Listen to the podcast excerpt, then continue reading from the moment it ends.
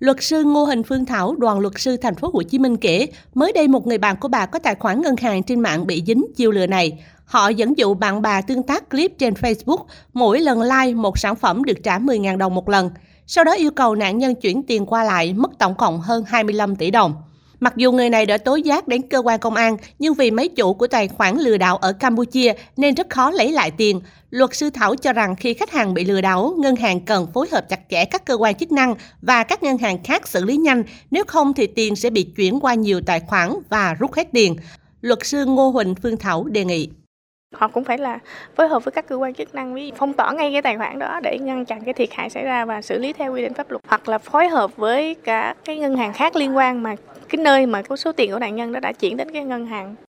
theo chuyên gia công nghệ thông tin, hiện nay các hành vi lừa đảo rất tinh vi, sử dụng công nghệ cao. Chính vì vậy, không chỉ những người lớn tuổi không biết nhiều về công nghệ thông tin mới bị lừa, mà ngay cả người trẻ tuổi hiểu biết về lĩnh vực này cũng trở thành nạn nhân của bọn tội phạm. Cụ thể là gần đây có một hình thức lừa đảo mới, kẻ gian lợi dụng quyền trợ năng, accessibility trên một số ứng dụng điện thoại, từ đó đánh cắp thông tin đăng nhập, mật khẩu, mã PIN, OTP, rồi chiếm quyền điều khiển từ xa, rút sạch tiền trong tài khoản của người dùng chỉ trong vài phút. Tổng số tiền bị lừa mất lên đến hàng trăm tỷ đồng.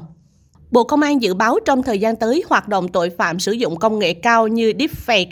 deep voice sẽ ngày càng gia tăng. Các ngân hàng và khách hàng có tài khoản tiền gửi tiếp tục là mục tiêu của bọn tội phạm. Thượng tá Cao Việt Hùng, Phó trưởng phòng 4 Cục An ninh mạng và Phòng chống tội phạm sử dụng công nghệ cao A05 thuộc Bộ Công an cho biết, gần đây nhiều trường hợp sử dụng công nghệ AI để lừa đảo, gọi FaceTime để mượn tiền, làm giả cả giọng nói và khuôn mặt. Trước tình trạng này, thời gian tới, cơ quan chức năng sẽ tăng cường phối hợp với các đơn vị liên quan, xử lý SIM không chính chủ và tài khoản không chính chủ, tránh trường hợp mua bán tài khoản để lừa đảo. Rất là cần nâng cao và tăng cường hơn nữa công tác phối hợp giữa Bộ Công an, ngân hàng nhà nước, các tổ chức cung ứng dịch vụ trung gian thanh toán để xây dựng các quy trình phối hợp nhằm hạn chế tình trạng sử dụng tài khoản ngân hàng và điện tử không chính chủ. Để làm việc này thì ta phải có hai phần. Việc thứ nhất, việc về SIM không chính chủ và thứ hai là tài khoản không chính chủ. SIM không chính chủ thì tất cả cái việc này nó sẽ liên kết nối với cả cơ sở dữ liệu quốc gia về dân cư. Thế nhưng để cái tài khoản không chính chủ nữa thì ta phải làm thêm một bước nữa, đó là công tác công tác hậu kiểm. Ở ngân hàng Á Châu ACB, trước tình trạng lừa đảo tài khoản qua mạng bằng công nghệ cao ngày càng tinh vi, Ông Tự Tiến Phát, Tổng Giám đốc ACB cho biết, đơn vị này tập trung vào các giải pháp như phòng chống và xử lý nhanh các trường hợp khách hàng bị lừa đảo. Ngân hàng đã phối hợp với Bộ Công an và Cục Công nghệ Thông tin có những giải pháp để ngăn ngừa những hành vi lừa đảo mới bằng những công cụ cảnh báo khách hàng khi giao dịch có nguy cơ rủi ro.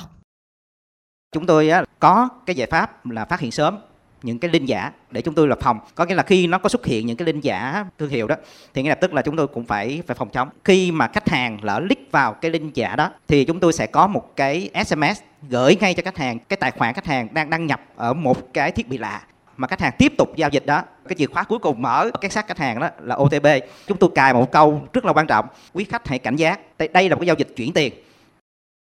Trước tình trạng lừa đảo bằng công nghệ cao rất tinh vi như hiện nay, nhiều chuyên gia công nghệ và ngân hàng khuyến cáo khách hàng bảo vệ chính mình bằng cách ba không, không vào đường liên lạ, không tải app lạ, không nghe theo những yêu cầu lạ. Theo ông Ngô Tấn Vũ Khanh, Giám đốc quốc gia hãng Casper Sky tại Việt Nam, hiện nay các ngân hàng đều trang bị đầy đủ biện pháp đảm bảo an toàn từ hệ thống vận hành và đảm bảo an toàn giao dịch khách hàng. Tuy nhiên, người dùng ở khâu cuối cần trang bị kiến thức, kỹ năng để phòng chống các chiêu lừa đảo mới hiện nay À, nhưng mà mắt xích cuối cùng là khách hàng của mình yếu xìu luôn. Và yếu như vậy thì cho dù nhà mình có súng ống khủng khiếp như thế nào thì là nó cũng không thua. À, khi mà gặp phishing lừa đảo mình nên có bắt chước những cái uh, ngân hàng lớn thế giới và cái ngân hàng mà bây giờ chuyển sang hình số rồi open API open banking các kiểu thì kiểu gì kiểu á mình cũng phải cung cấp cho cái khách hàng mình một cái món đồ chơi để mà bảo vệ họ để đối phó với tội phạm sử dụng công nghệ cao, bản thân người sử dụng tài khoản ngân hàng trên mạng cần được thông tin tuyên truyền nhiều hơn nữa, thường xuyên tự cập nhật kiến thức mới, nắm bắt thủ đoạn của bọn tội phạm để có thể tự bảo vệ mình trước các chiêu lừa đảo tinh vi.